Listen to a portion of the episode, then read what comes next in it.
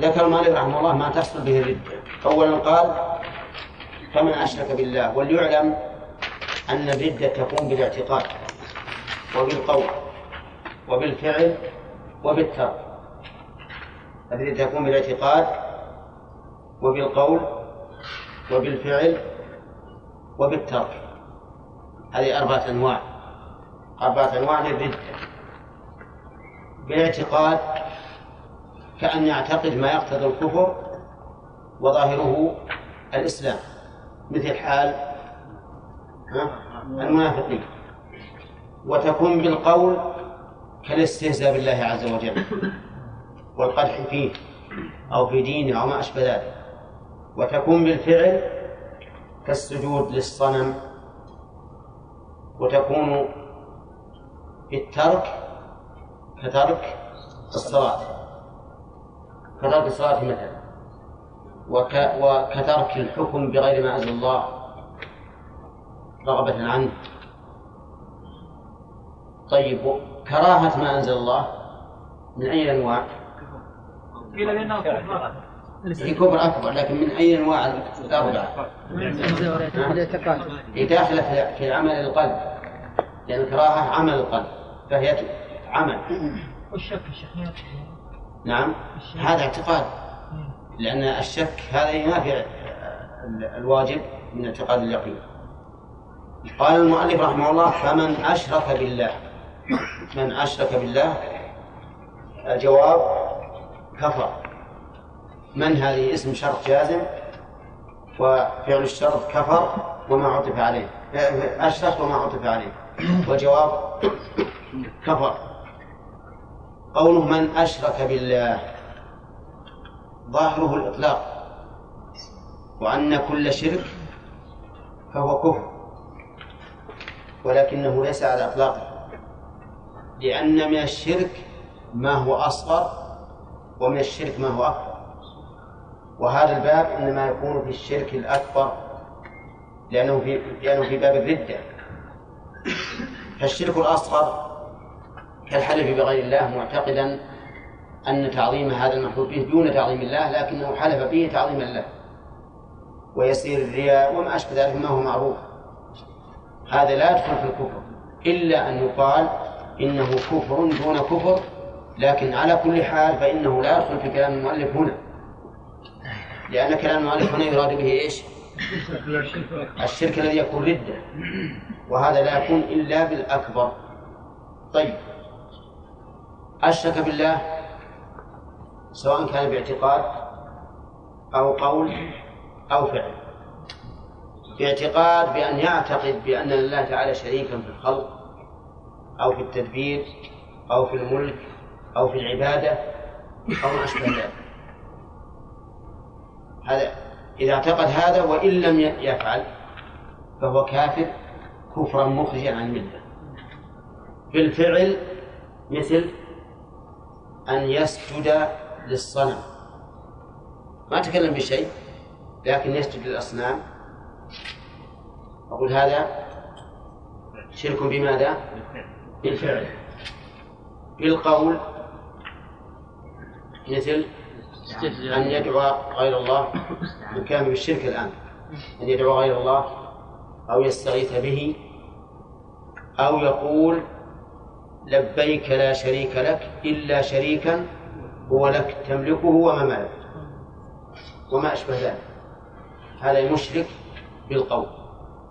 فالإشراك سواء كان بالقلب أو بالقول أو بالفعل يعتبر ردة عن الإسلام. ومن الإشراك بالله أن يشرك مع الله غيره في الحكم بأن يعتقد أن لغير الله أن يشرع للناس قوانين يحلونها محل شريعة الله. فهذا أيضا مشرك بالله. لقوله تعالى اتخذوا أحبارهم ورهبانهم أربابا من دون الله والمسيح ابن مريم. وما أمروا إلا ليعبدوا الله إلى آخره. إلا ليعبدوا إله واحد. وكانوا يحلون ما حرم الله فيحلونه ويحرمون ما أحل الله فيحرمونه. هذا مشرك بالله. أما من سن هذه القوانين فقد جعل نفسه في مقام الألوهية أو في مقام الربوبية. يعني جعل نفسه ربا مشرعا. ومن أطاعه في ذلك ووافقه عليه فهو مشرك. فهو مشرك لأنه جعله في منزلة الرب في التشريع والتقليد. طيب هذا هذا الأول أو جحد ربوبيته. الجحد غير الشرك؟ لأن الشرك فيه إثبات لشيئين. لكن هذا جحد. قال إن الله تعالى ليس برب. وليس للناس رب. نسأل الله العافية. هذا جحد. مثل من؟ كالشيوعيين والدهريين. وطائفة من العلمانيين ومن أشبههم. هؤلاء يجحدون الرب ويقولون كما قال سلفهم ما هي إلا حياتنا الدنيا نموت ونحيا وما يهلكنا إلا بالدهر نسأل الله العافية. قد سلخ الله قلوبهم عن اليقين وعن مشاهدة الآيات وما تغني الآيات والنذر عن قوم لا يؤمنون وكأي من آية في السماوات والأرض يمرون عليها وهم عنها معرضون. وإلا كيف كيف يمكن لعاقل أن يجحد ربوبية الله عز وجل؟ الجاحد لله جاحد لنفسه قبل أن يجحد الله. ليش؟ لأن نقول له من خلقك؟ خلقك أبوك. هل أبوك هو الذي خلق هذا الماء الدافق الذي يتكون من الجنين؟ هل أمك خلقت هذه البويضات التي تحل فيها هذه الحيوانات فتكون بشرا؟ إما أن يقول لا وإما أن يقول نعم. إن قال نعم فنقول في أي معمل صنعها أبوك أو أمك بين لنا. فسينقطع. إذا قال لم يخلقها أبي ولا أمي نقول من خلقها؟ خلقها رئيسك؟ نعم. طبعا سيقول؟ لا. من خلقها؟ النتيجة؟ سيقول الله. غصبا عليه. إلا أن يكابر. فإذا كابر فالمكابر ما في فائدة في الكلام معه. هذا فرعون يعلم أن الذي أنزل التوراة على موسى هو الله. ولا لا؟ ويخاطب موسى بهذا الخطاب. لقد علمت ما أنزل هؤلاء إلا رب السماوات والأرض بصائر. ولم يقل ما علمت. بل سكت.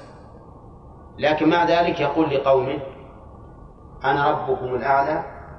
يا أيها الملأ ما علمت لكم من إله غيري. يقول ذلك إيش؟ عن يقين واعتقاد ولا عن مكابرة؟ عن مكابرة. فالمكابر ما ما في فائدة وإلا فكيف يمكن لأي عاقل يتدبر أدنى تدبر ينكر ربوبية الله عز وجل؟ هذا الكون العظيم بسمائه وأرضه ونجومه وشمسه وقمره وبحاره وأنهاره وأشجاره وجباله ووهاده أحد يقدر يخلقه؟ لو اجتمع الخلق كلهم على أن يخلقوا مثل أصغر نجمة وكوكب في السماء ما استطاعوا إلى ذلك سبيلا. لو جاءت جميع معدات الخلق جميع المعدات لتبعث هذا الريح الهواء الذي يعم المنطقة ويأتي بهذه الريح العاصفة التي تقلع الأشجار وتهدم الخيام يستطيعون ولا ما يستطيعون من اللي جاء بها؟ إلا الله سبحانه وتعالى. ولكني أقول لكم المكابر المعاند لا فائدة من مجادلته. لأنه سيقول لا أسلم وينصرف. ما في فائدة. فالذي يجحد ربوبية الله لا شك أنه كافر. وهو أعظم من الذي يشرك مع الله. لأن المشرك أثبت بعض الحق. ولكن هذا أنكر كل الحق. فمن جحد ربوبية الله فلا شك في كفره وكذلك من جحد وحدانيته. ولعل المؤلف يريد الوحدانية هنا وحدانية الألوهية. لأن لأنه لو أراد بالوحدانية الشرك يعني لو أراد بجحد الوحدانية الشرك لكان تكرارا مع قوله فمن أشرك بالله. لكن لما ذكر الربوبية ثم الوحدانية ثم الصفات الظاهر أنه يريد بالوحدانية هنا وحدانية الألوهية. يعني من, من أنكر أن الإله هو الله وحده فقد أشرك بالله فقد كفر. مثل أن يعتقد أو يقول أو يفعل ما يدل على أنه يرى أن هناك معبودا سوى الله. معبودا يستحق أن يعبد سوى الله عز وجل. مثل من؟ مثل يعبدون اللات والعزى ومنات يعبدونها يتقربون إليها بالذبح والركوع والسجود. أما الدعاء فالدعاء من العبادة وله تعلق تعلق بالربوبية. طيب إذا قال إن هناك شيئا من المخلوقات يستحق أن يتأله له ويعبد فهو كافر مرتد. كافر مرتد.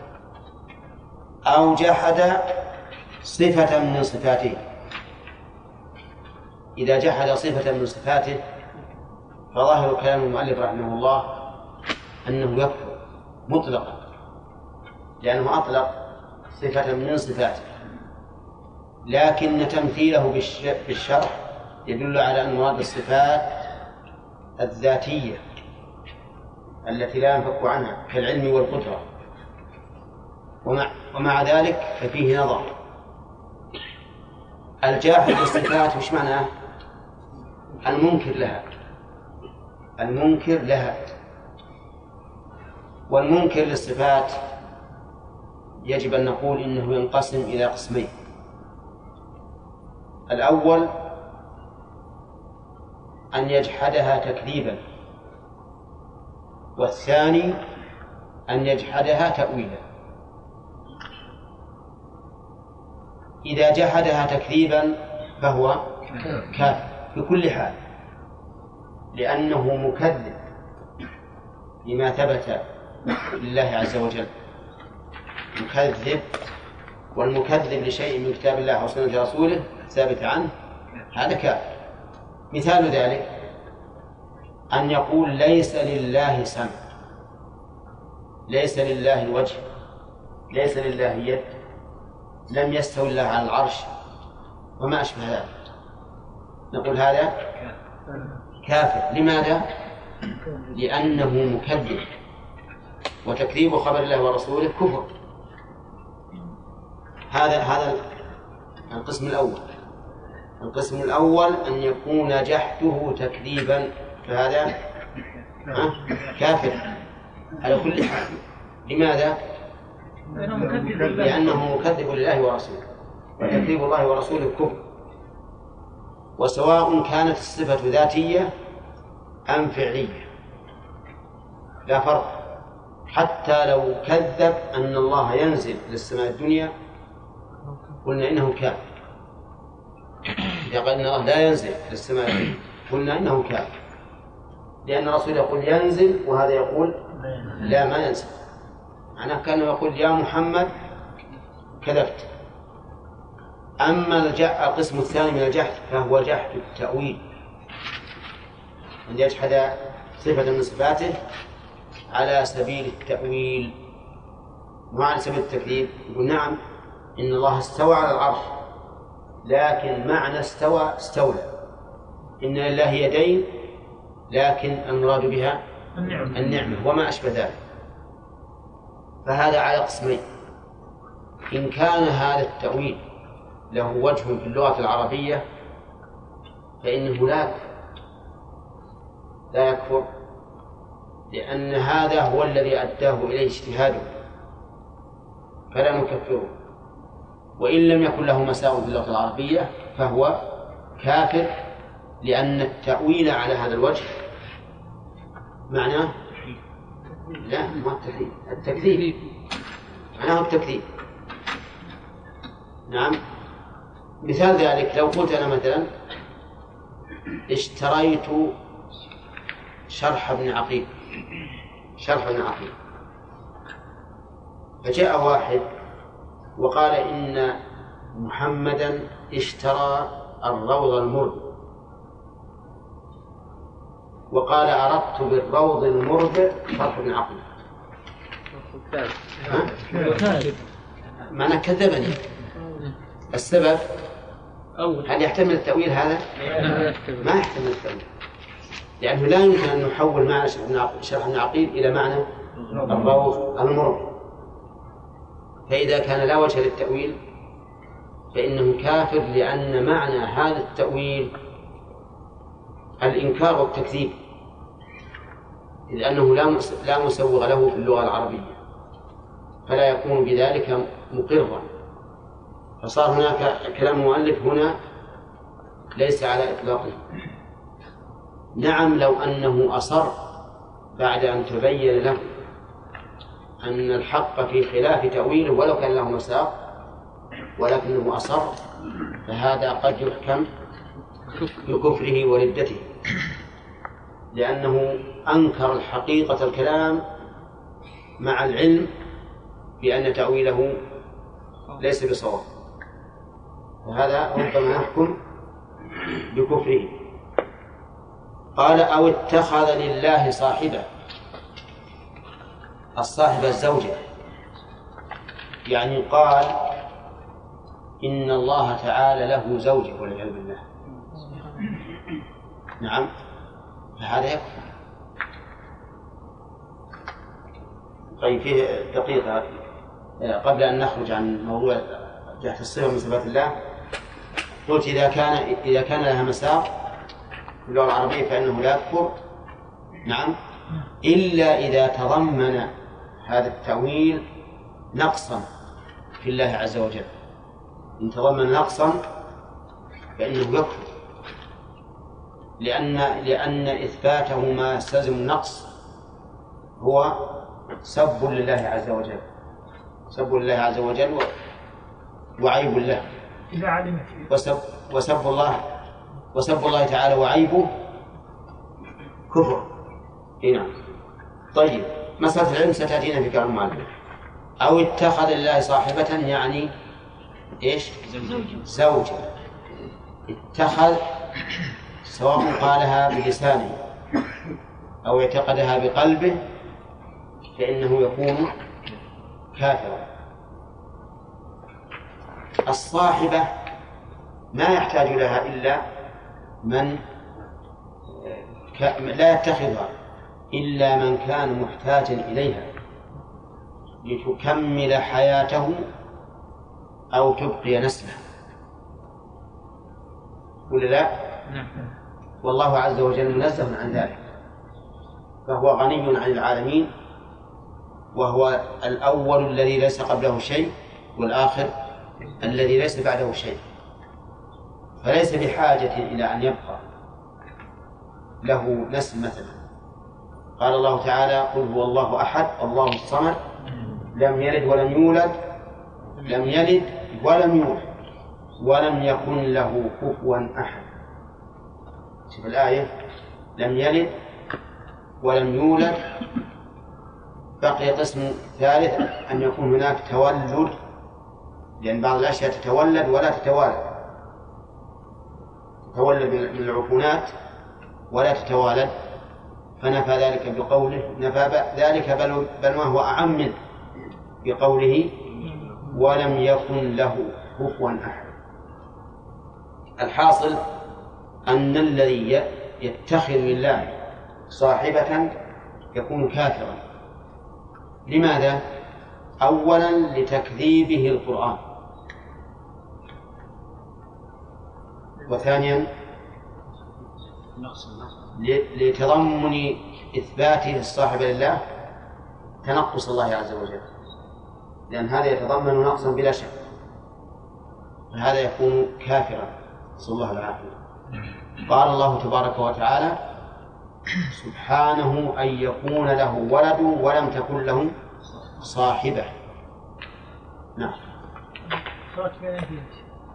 ما جاء السؤال وخات بين آيتين. لا. سبحانه أن يكون له ولد ولم تكن له صاحبة هذه في سورة الأنعام. نعم. وخلقوا له بنين وبنات بعد علم سبحانه وتعالى المسلوب بديع السماوات والأرض. أن يكون له ولد نعم. أن يكون له ولد ولم تكن له صاحب. نعم. قال أو اتخذ له صاحبة أو ولدا. ولدا. ذكرا ولا أنثى؟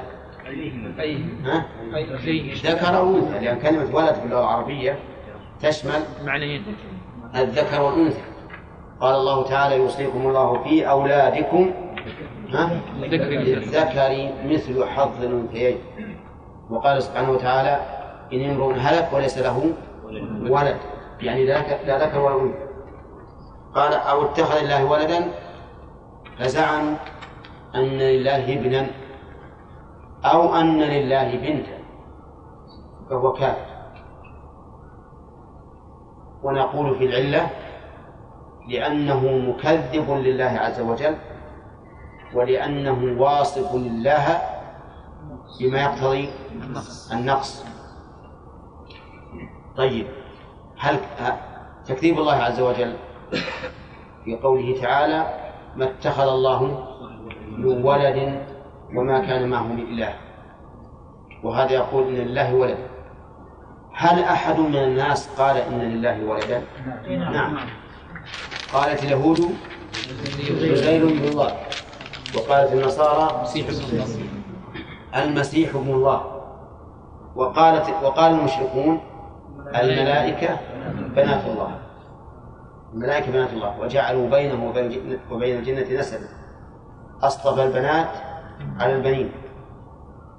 فاليهود قالوا إن عزيرا ابن الله وعزير رجل صالح قالوا إنه ابن الله والنصارى قالوا إن المسيح ابن الله فصار اليهود والنصارى على حد سواء في اعتقادهم في ربهم والمشركون قالوا الملائكة بنات الله ولهذا يجب علينا أن نبغض النصارى كما نبغض اليهود لأن الكل أعداء لله عز وجل. الكل قال الله تعالى فيهم يا أيها الذين آمنوا لا تتخذوا اليهود والنصارى أولياء بعضهم أولياء بعض. ومن يتولهم منكم فإنه منهم. إن الله لا يهدي القوم الظالمين. ومن قال إن النصرانية أو اليهودية أخ لي فهو مثلهم. فهو مثلهم. يكون مرتدا عن الإسلام.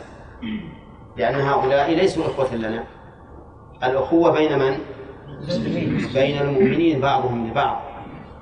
إنما المؤمنون إخوة. أما هؤلاء فليسوا إخوة لنا. طيب فإذا قال قائل إنهم إخوة لنا في الإنسانية قلنا لكن هؤلاء كفروا بالإنسانية. ولو كان عندهم إنسانية لكان أول من يعظمون خالقهم عز وجل وربهم الذي بعث إليهم الرسل وأنزل إليهم الكتب وحتى رسلهم بشرت بمن؟ بمحمد عليه الصلاة والسلام قال الله تعالى الذين يتبعون الرسول النبي الأمي الذي يجدونه مكتوبا عندهم في التوراة والإنجيل وش اللي يضبون؟ قاع السيارة عنده في التوراة والإنجيل. يأمرهم بالمعروف وينهاهم عن المنكر. وقد كتب الشيخ محمد رشيد رضا رحمه الله في سورة الأعراف على هذا الموضع. كتب نصوصا كثيرة. تدل على أن محمد عليه الصلاة والسلام مكتوب في التوراة والإنجيل. وهي نصوص نافعة ملزمة لهؤلاء النصارى واليهود الذين أنكروا نبوة محمد عليه الصلاة والسلام إلى عموم الناس. وقالوا إن محمدا مرسل إلى العرب فقط. وهم كاذبون فيما قال بل هو مرسل إلى جميع الرسل. ونقول لهم إذا أقررتم أنه رسول إذا أقررتم أنه رسول فقد قامت عليكم الحجة. إلى جميع الخلق. آه، إذا أقررتم أنه رسول فقد أقررتم بعموم رسالته. أنتم إذا قلتم إنه رسول إلى العرب فإنكم قد أقررتم بعموم رسالته إلى الخلق. كيف ذلك؟ نقول لأنكم إذا قلتم إنه رسول لازم من ذلك أن يكون صادقا وإلا وإلا لا, لا لم يكن رسول. فإذا كان صادقا فقد قال هو يا أيها الناس إني رسول الله إليكم جميعا. هكذا قال الله له أمره أن يقول قل يا أيها الناس إني رسول الله إليكم جميعا. وقال النبي عليه الصلاة والسلام وبعثت إلى الناس كافة فالحاصل أن هؤلاء النصارى اتخذوا لله ولدا وقالوا المسيح ابن الله واليهود قالت عزير ابن الله والمشركون قالوا الملائكة بنات الله. فمن قال إن لله ولدا فهو كافر مرتد عن الإسلام. أو جحد بعض كتبه. بعض كتبه سواء كان ذلك بعضا من كتاب أو بعضا من كتب. يعني فرق؟ سواء كان بعضا من كتاب أو بعضا من كتب. فإنه يكفر. مثلا لو أنكر التوراة وجحد أن الله أنزل التوراة على موسى. كان كافرا. لأنه مكذب لله ورسوله. أنكر أن الله أنزل الإنجيل على عيسى. نقول هو كافر أيضا. أنكر أن الله أنزل القرآن على محمد. نقول هو كافر. أنكر أن شيئا من القرآن نزل على محمد. فهو كافر أيضا. واضح؟ طيب لو أنه أنكر شيئا من الكتب السابقة بناء على أنه محرم. مثل وجد في كتب التي بأيديهم الآن أن محمد رسول إلى العرب فقط. وقال هذا أبد ليس ليس في التوراة ولا في الإنجيل. أن محمد رسول إلى العرب فقط. يكفر ولا لا, لا يكفر. هذا لا يكفر. هذا لا يكفر لأن هذا كذب قطعا.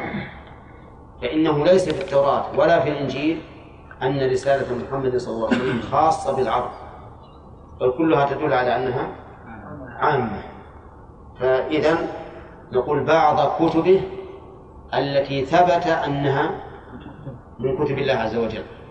فإذا أنكر بعضها فهو كافر طيب إذا قال قائل لماذا لا نقول إن هذا يتبعض فإذا أنكر بعض الكتاب وآمن ببعض قلنا هو مؤمن بما آمن به وكافر بما كفر به. كما تقولون فيما إذا عمل معصية لا تصل إلى الكفر كان مؤمنا بإيمانه فاسقا بكبيرته كيف يا شيخ؟ لا لا لا ليس دليل على كفره فتؤمنون ببعض الكتاب وتكفرون أين؟ كافر. نعم نقول عندنا أدلة على كفره وهذا إيمان عمل. هذا إيمان وضده الجهل. وليس بعمل. فالعمل نعم يمكن يتبعض. لكن الإيمان لا يتبعض.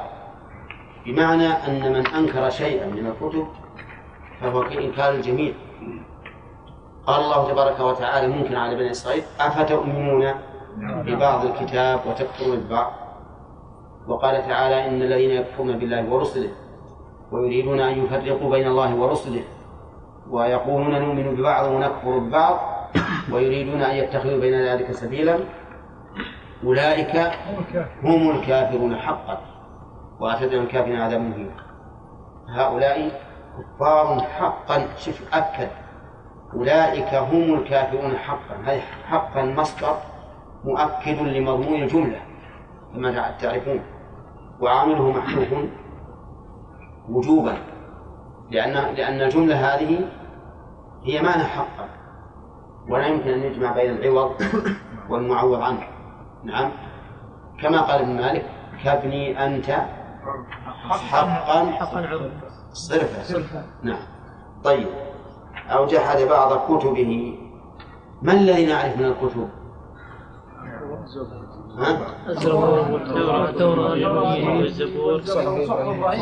خمس التوراة والإنجيل والزبور وصحف إبراهيم وموسى والقرآن. خمسة. ستة. ستة. خلوا صحف إبراهيم وموسى اثنين؟ إيه، إيه. طيب ستة.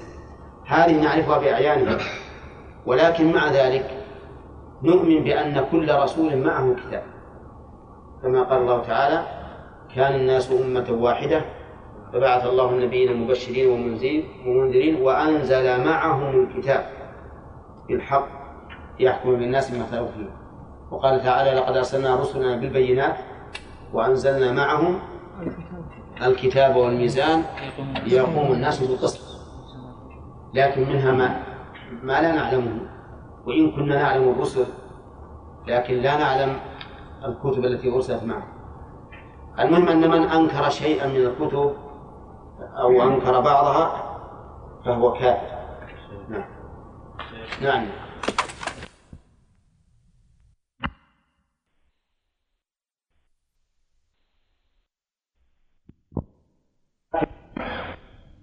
مرتدا عن لأن الواجب علينا أن بجميع الرسل عليهم الصلاة والسلام. ما علمنا منهم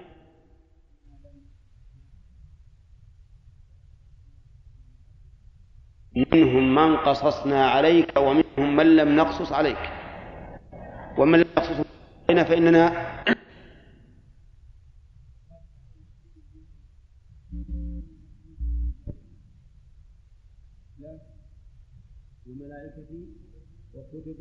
ورسله لا نفرق بين أحد من رسله.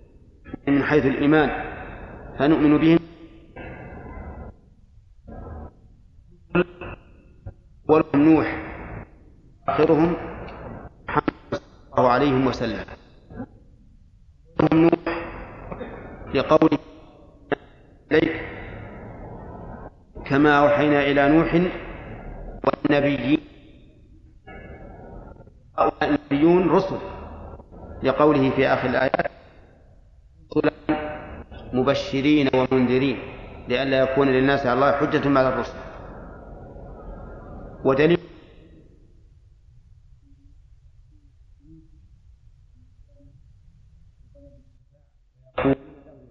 ما يقول أنت أول رسول بعثه الله إلى أهل الأرض. ودليل كان واحدة فبعث مبشرين ومنذرين وأنزل معهم الكتاب ليقوم الناس بالقصد. نعم. وأنزل من الكتاب بالحق ليحكم الناس فيما اختلفوا فيه. المهم أن الأدلة على أن أول رسول أرسل إلى أهل الأرض هو نوح متعددة في القرآن وفي السنة. محمد صلى آخر الرسل والأنبياء أيضا.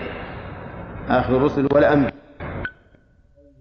لكن رسول الله وخاتم النبيين وتأمل لما عدل عن أن يقول ولكن رسول الله وخاتم الرسل مع أن الحديث الآن في الرسل بل قال وخاتم النبيين ليتبين أنه لن يأتي بعده لا نبي ولا رسول. فمن ادعى فمن ادعى النبوة بعد الرسول عليه الصلاة والسلام فإنه كافر لأنه مكذب للقرآن. ويدل على هذا أيضا آية أخرى كقوله تعالى وما أرسلناك إلا رحمة للعالمين وقوله قل يا أيها الناس إني رسول الله إليكم جميعا وما أشبه ذلك من الآيات الدالة على أنه رسول إلى يوم القيامة وهذا يدل أن أن الناس لا يحتاجون بعده إلى نبي ولا رسول لأن شريعته ستبقى. ومن ثم قال الله عز وجل إنا نحن نزلنا الذكر وإنا له لحافظون. طيب هؤلاء الرسل يجب علينا أن نؤمن بأعيانهم من علمنا منهم. ومن لم نعلم فإننا نؤمن بهم على سبيل الإجمال والعموم. ثم إن الإيمان بالكتب والإيمان بالرسل ينقسم إلى قسمين. أولا الأمور الخبرية فيجب الإيمان بها وتصديقها بدون تفصيل. كل ما جاء أو كل ما صح من الكتب السابقة أو عن الرسل السابقين من خبر فإنه يجب علينا أن نصدق به. جملة وتفصيلا. لماذا؟ لأن الخبر لا يمكن أن ينسخ. كما أخبرت به الرسل من قبل أو الكتب لا يمكن أن ينسخ بالقرآن لأنه خبر عن الله عز وجل وخبر الله سبحانه وتعالى لا يمكن أن ينسخ. انتبه. لماذا؟ لو جاز نسخ الخبر لكان أحد الخبرين كذبا والكذب محال. اللهم إلا أن يأتي طلب بلفظ الخبر فقد ينسخ لأنه حينئذ يكون طلبا. وأنتم تعلمون أنه في بعض الأحيان تأتي الصيغة الخبرية مرادا بها الطلب. طيب هذا ما سبق من الكتب السابقة والرسل. وأما القسم الثاني وهو الأحكام التي في الكتب السابقة وعند الرسل السابقين فإن هذا ينقسم إلى قسمين. بل إلى ثلاثة أقسام. القسم الأول ما علمنا أن القسم الأول ما جاءت شريعتنا بتقريره فهذا ها؟ يجب الإيمان به. لماذا؟ لأن شريعتنا قررت وحكمت به. فنؤمن به لأنه توجه الطلب به من جهتين من جهة الشريعة الإسلامية ومن جهة الشريعة السابقة. القسم الثاني ما جاءت شريعتنا بخلافه ونسخته فلا يجوز العمل به. لا يجوز العمل به. لأنه منسوخ. وما نسخه الله عز وجل فإنه قد انتهى حكمه. حتى المنسوخ في شريعتنا لا يجوز العمل به. لأن الله تعالى أنهى. فلا يجوز أن نتعبد لله تعالى بما لم يرتضي الله سبحانه وتعالى أن يبقى لنا شرعا. فالله عز وجل لا يرتضي لنا الحكم المنسوخ لأنه نسخه فلا يجوز لنا أن نتعبد له به. القسم الثالث ما لم يرد شرعنا بخلافه ولا وفاقه. وهذا محل خلاف بين العلماء. هل هو شرع لنا أم لا؟ فمنهم من قال إنه ليس بشرع لأن الأصل أن شريعتنا نسخت ما سبقها. فلا يبقى ما سبقها شرعا إلا ما أيدته وقررته. ومنهم من قال إنه شرع لنا وهذا القول هو الراجح بل المتعين. لأن الله عز وجل يقول أولئك لما ذكر الرسل قال أولئك الذين هدى الله فبهداهم اقتده وهذا عام. وقال عز وجل لقد كان في قصصهم عبرة لأولي الألباب ما كان حديثا يفترى. ولكن هل هو شرع بالتشريع السابق أو بالتشريع اللاحق؟ الجواب أنه شرع بالتشريع اللاحق لأننا نحن الآن استدللنا على أنه مقرر بأدلة من كتاب الله وسنة رسوله صلى الله عليه وسلم. وحينئذ فيكون الفرق بينه وبين القسم الأول أن الأول نصت الشريعة عليه بعينه وهذا ذكرته على سبيل الإجماع. إذن يجب علينا أن نعرف جحد بعض الكتب والرسل. فقلنا الآن إن كان من باب الخبر فما الواجب؟ والواجب الإيمان به وتصديقه لأن لأن الكل من عند الله ونسخ الأخبار مستحيل. لماذا؟ لأنه نعم لأن نسخ أحد الخبرين بالآخر يستلزم تكذيب أحد الخبرين أن أحدهما كاذب وهذا شيء مستحيل أما الأحكام فذكرنا أنها على ثلاثة أقسام ما ورد شرعنا بتقريره وإثباته وما ورد بخلافه ونسخه وما لم يرد فيه إثبات ولا نسخ وهذا محل خلاف بين العلماء. قال المؤلف أو سب الله أو رسوله. أعوذ بالله. سب الله أي وصفه بالعيب. وأعظم السب أن يلعن الله والعياذ بالله. أو أو يعترض على أحكامه الكونية أو الشرعية بالعيب. ولو على سبيل اللمس والتعريض حتى لو كان تعريضا فإنه يكفر لأن هذا امتهان لمقام الربوبية وهو أمر عظيم. فمن سب الله سواء كان سبه بالقول أو سبه بالإشارة وسواء كان جادا أو هازلا. بل سب الله هازلا أعظم وأقبح. فإنه يكون كافرا.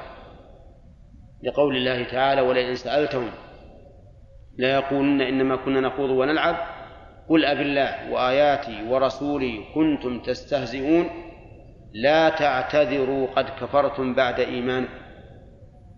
ولأن سب الله عز وجل تنقص له. فيكون كفرا. كل من تنقص الله بقوله أو فعله أو بقلبه فهو كافر. لأن الإيمان إيمان بمن؟ بالله عز وجل وبما له من من الصفات الكاملة والربوبية التامة. فإذا سب الله فإنه يكون كافرا. حتى وإن وإن قال إنما قلت ذلك هازلا. لا جادا نقول هذا أقبح. أن تجعل الله تعالى محل الهزء والهزل والسخرية كذلك من سب الرسول عليه الصلاة والسلام. إذا سب النبي صلى الله عليه وسلم فإنه كافر. وقول وقول المؤلف أو رسوله ينبغي أن نجعلها من باب المفرد المضاف حتى يشمل جميع الرسل. فمن سب أي رسول من الرسل فإنه كافر. لأن هذا ليس تنقصا للرسول بشخصه بل هو تنقص لرسالته وهي الوحي ويتضمن تنقصا للذي أرسله. لأن لأنه لا شك أنه من النقص أن يرسل بشر إلى الخلق يستبيح دماءهم وأموالهم وذراريهم وهو محل النقص. يعتبر هذا سفها ولا لا؟ ها؟ يعتبر سفها. فسب الرسول سب لمن أرسله. ولهذا قال الله عز وجل الله أعلم حيث يجعل رسالته. فهو سبحانه وتعالى ما جعل الرسالة إلا في من هو أهل لها. وجدير بها لما علم سبحانه وتعالى في سابق علمه أنه أهل لتحمل ما كلف به. وليس كل أحد يكون أهلا للرسالة. ولهذا قال السفارين رحمه الله أقوله مستشهدا لا مستدلا قال ولا تنال رتبة النبوة بالكسب والفتوة لكنها فضل من المولى الأجل لمن يشاء من خلقه إلى الأجل. ها؟ والتهذيب. ولا تنال رتبة النبوة بالكسب والتهذيب والفتوة لكنها فضل من المولى أجل لمن يشاء من خلقه إلى الأجل. الحاصل أن سب الرسول عليه الصلاة والسلام سب لمن؟ لمن أرسله. ومناف لحقه الذي هو أوجب الحقوق البشرية وحقه التعظيم والإجلال والتوقير حتى أن الله عز وجل جعل جعل من أسباب الرسالة ومن حكمة الرسالة أن نؤمن بالرسول بالله ورسوله ونعزر رسول الله صلى الله عليه وسلم ونوقره. إنا أرسلناك شاهدا ومبشرا ونذيرا لتؤمنوا بالله ورسوله وتعزروه وتوقروه. هذا ركن وأساس من أس... وحكمة من حكم إرسال الرسول عليه الصلاة والسلام. ولا شك أن سب النبي عليه الصلاة والسلام مع كونه نقصا له تنقصا في حق تنقصا له. ولمن أرسله هو أيضا تنقص لشريعته. ولهذا إذا سب أحد من الناس رجلا فإن سبه ينعكس على منهاجه الذي انتهجه ويكون نفس المنهاج الذي انتهجه عند الناس منقوصا لأنه سب من قام بهذا المنهج. فسب الرسول عليه الصلاة والسلام إذن تضمن ثلاثة أمور كل واحد منها كفر. تضمن سب الله وسب الرسول وسب شريعته. يعني بلا شك أنه إذا سب الرسول عليه الصلاة والسلام فإن هذا يستلزم تنقص ما جاء به لأن الناقص ليس أهلا لأن يقتدى به بأقواله أو أفعاله. طيب أو سب رسوله كفر. الجملة هذه جواب إيش؟ أين الشرط؟ أين من؟ فمن أشرك بالله نعم. وقوله كفر أي كفرا مخرجا عن الملة. ولا نقول إنه كفر كفرا دون كفر لأن الباب هذا باب حكم المرتد. يعني الكافر كفرا مطلقا. ثم انتقل المؤلف لنوع آخر. من أسباب الردة وهو الجحد وهو الجحد ويدخل في أي الأمور الأربعة السابقة؟ في الاعتقاد لأن الجحد سواء إن كان بالقلب فهو بالاعتقاد باللسان فهو من القول. يقول من جحد تحريم الزنا بأن قال الزنا حلال والعياذ بالله. إذا جحده فينظر. إن كان جاهلا لم يكفر. وإن كان عالما كفر. لكن أي ميزان ندرك به أنه عالم أو غير عالم؟ إذا كان ناشئا بين المسلمين فإن هذا يقتضي أن يكون عالما. ولو ادعى الجهل لم يقبل وإن كان حديث عهد بإسلام أو ناشيا ببادية بعيدة لأن البادية والأعراب بعيدون عن معرفة حدود ما أنزل الله على رسوله فإن هذا لا يكفر إذا ادعى أنه جاهل. والله إحنا ما علم إحنا من يوم إحنا صغار والواحد يسرح بالغنم مع بنت عمه. نعم. ويتمتع بها. ونحسب هذا ما في شيء. ونرى أنه حلال. يمكن هذا ولا ما يمكن؟ ها؟ في البادية يمكن. البادية البعيدة يمكن. فهذا إذا أنكر تحريمه وقال إنه جاهل لا يكفر. لكن إذا علم فأصر. والله إحنا ما إحنا بتركين عادتنا. لو قلتم إنهم حرام أنتم من الحضران ما تعرفون. نعم حنا أفقه منكم. وهذا في مذهبنا حلال. نعم أما مذهب الحضران فلا نقر به. فهذا يكون ها؟ يكفر. ليش؟ لأنه أصر بعد أن عرف. طيب إيه، إذا أنكر تحريم شيء من المحرمات الظاهرة المجمع عليها مثل تحريم الربا. قال الربا حلال. يعني ما جحد تحريم نوع معين منه مما يجري فيه الخلاف بين العلماء. مثلا تفاحة بتفاحتين. ربا عند الشافعي وليست ربا عند الإمام أحمد. فلو قال أصحاب الإمام أحمد إن تفاحة بتفاحتين حلال. يكفرون؟ لا. لكن مراد المؤلف إذا أنكر تحريم الربا جملة. قال إن الربا حلال. فهذا كافر بلا شك. ليش؟ لأن تحريم الربا نص في القرآن. وأحل الله البيع وحرم الربا. فيكون جحد تحريمه إيش؟ تكذيبا لله عز وجل. فيكون كافرا. وتحريم الربا من حيث الجملة في خلاف ولا مجمع عليه؟ مجمع عليه.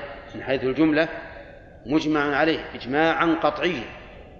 كل المسلمين مجمعون على أن الربا محرم. طيب الخمر الخمر مجمع عليه؟ نعم. الخمر مجمع عليه إجماعا قطعيا بين المسلمين. فإذا قال قائل إن الخمر ليس بحرام. أه؟ فهو كافر. و لكن بشرط أن يكون ناشئا بين المسلمين وعارفا أحكام الإسلام. أما لو فرض أنه أسلم حديثا ولا يعلم هو في حال كفره يشرب الخمر. فوجدناه يشرب الخمر بعد إسلامه كيف تشرب الخمر؟ قال الخمر حلال ما هو حرام. فإن هذا لا يكفر. ليش؟ لأنه جاهل. وجاحد التحريم إذا كان جاهلا به فإنه لا يكفر. ولهذا المؤلف قيده طيب وقال المؤلف المحرمات الظاهرة. احتراز من إيش؟ من المحرمات الخفية التي لا يطلع على تحريمها إلا العلماء فإن هذه لا يكفر منكر تحريمها لأن الناس عامتهم يجهلونه طيب قال العلماء أيضا أو أنكر تحليل المحللات الظاهرة المجمع عليها. ها؟ فإنه يكون كافرا. مثل ها؟ البيض؟ أي نعم. لو أنكر تحريم البيض حل البيض. بيض الدجاج أيضا. قال بيض الدجاج حرام. نعم. لماذا؟ لأنه غير مستطيل. والبيض الحلال بيض الدجاج الأول اللي يكون مستطيلا. أما هذا مستدير فهذا حرام. نقول له ها؟ هذا بتأويل ولا بغير تأويل؟ هو بتأويل لكنه ما ندري عاد هو سائغ ولا سائغ؟ غير سائغ. نشوف بعد الأذان إن شاء الله. أنكر تحليل شيء من المحللات الظاهرة المجمع عليها؟ قال العلماء فإنه يكفر. لأنه أنكر حكما من أحكام الإسلام بما لا يسوغ فيه التأويل. وذكرتم المثال على ذلك مثل لو أنكر تحريم البيع. طيب لو أنكر تحريم البيض من الدواجن بحجة أنه مستدير وأن البيض السابق كان مستطيلا. تحليل قصدي. لو أنقص لو أنكر تحليله. نقول هذا لا لا يسوء هذا التأويل. لكن ربما لو كان عاميا محضا قد يكون هذا شبهة لديه. فنعلمه بأن هذا التعليل تعليل لا أثر له وأن البيض سواء كان مستطيلا أو مستديرا فهو حلال بكل حال. نعم. نستعينه ونستغفره ونتوب إليه ونعوذ بالله من شرور أنفسنا وسيئات أعمالنا. من يهده الله فلا مضل له ومن يضلل فلا هادي له. وأشهد أن لا إله إلا الله وحده لا شريك له وأشهد أن محمدا عبده ورسوله. صلى الله عليه وعلى آله وأصحابه وتابعيهم بإحسان إلى يوم الدين وسلم تسليما. قال المؤلف رحمه الله تعالى باب حكم المرتد. وهو قال مالك صاحب الإقناع عشان يعرف منه. قال المؤلف صاحب الإقناع باب حكم المرتد. وهو الذي يكفر بعد إسلامه ولو مميزا طوعا ولو هازلا فمن أشرك بالله أو جحد ربوبيته أو وحدانيته آه، أو طيب تحبون نعلق على هذا ولا نخليه يمشي؟ ها؟ طيب قوله طوعا احترازا مما إذا أكره فإذا أكره على الكفر فكفر فإن فعله لداعي الإكراه أي دفعا للإكراه فإنه لا يكفر. لقوله تعالى من كفر بالله من بعد إيمانه إلا من أكره وقلبه مطمئن بالإيمان ولكن من شرح بالكفر صدرا فعليهم غضب من الله ولهم عذاب عظيم. وأما إذا فعله لا لداعي الإكراه لكنه لما أكره كفر. وليس في قلبه تلك الساعة أنه يريد بذلك مدافعة الإكراه فقد اختلف العلماء هل يكفر أو لا؟ والصحيح أنه لا يكفر وذلك لأنه غير مريد لذلك ولا مختار له وعموم الآية إلا من أكره يشمل هذا. أما إذا فعله مطمئنا بذلك وقال في نفسه لما أكرهت على الكفر فإنه سيكفر فلا شك في أنه يكفر لأن قلبه حينئذ غير مطمئن بالإيمان. فصار المكره له ثلاث حالات. إما أن يفعل ذلك لدفع الإكراه فهذا لا يكفر قولا واحدا. أو يفعل ذلك مطمئنا بما أكره عليه فهذا يكفر قولا واحدا. أو يفعله غير مطمئن لكن لأنه مكره وهو لا يريد ذلك فهذا فيه خلاف والصحيح أنه لا يكفر. وكذلك نقول في مسألة الإكراه على الطلاق وشبهه. و و وجامع ذلك أنه لا اختيار لا, اختيار له ولا إرادة له وهو يحب أن تنطبق عليه السماء ولا يكره على الكفر. نعم. قال أو صفة من صفاته أو اتخذ له. وقوله ولو هازلا يعني له يمزح. بل قلنا فيما فيما أشرحنا قد يكون الهازل أعظم من الجهاد لأنه جمع بين الكفر والهزء بالله عز وجل. نعم. فمن سخر بالدين وقال أنا ما قصدت إلا المزح والضحك. قلنا إنك كفرت. وإذا كنت صادقا فتب إلى الله عز وجل واغتسل وعد إلى الإسلام. والتوبة تجب ما قبلها. إيه نعم.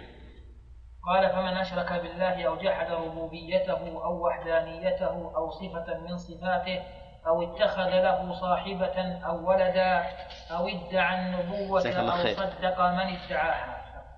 أو جحد نبيا أو جحد نبيا أو كتابا من كتب الله أو شيئا منه. أو جحد الملائكة أو البعث أو سب الله. أصبر. طيب كل هذه أظن أكثرها مر علينا بالمتن إيه نعم. نعم. أو ال- سب الملائكة ما ذكرهم. لكن لو جحد الملائكة فهو كافر. أو جحد الجن فهو أيضا كافر لأنه مكذب للقرآن.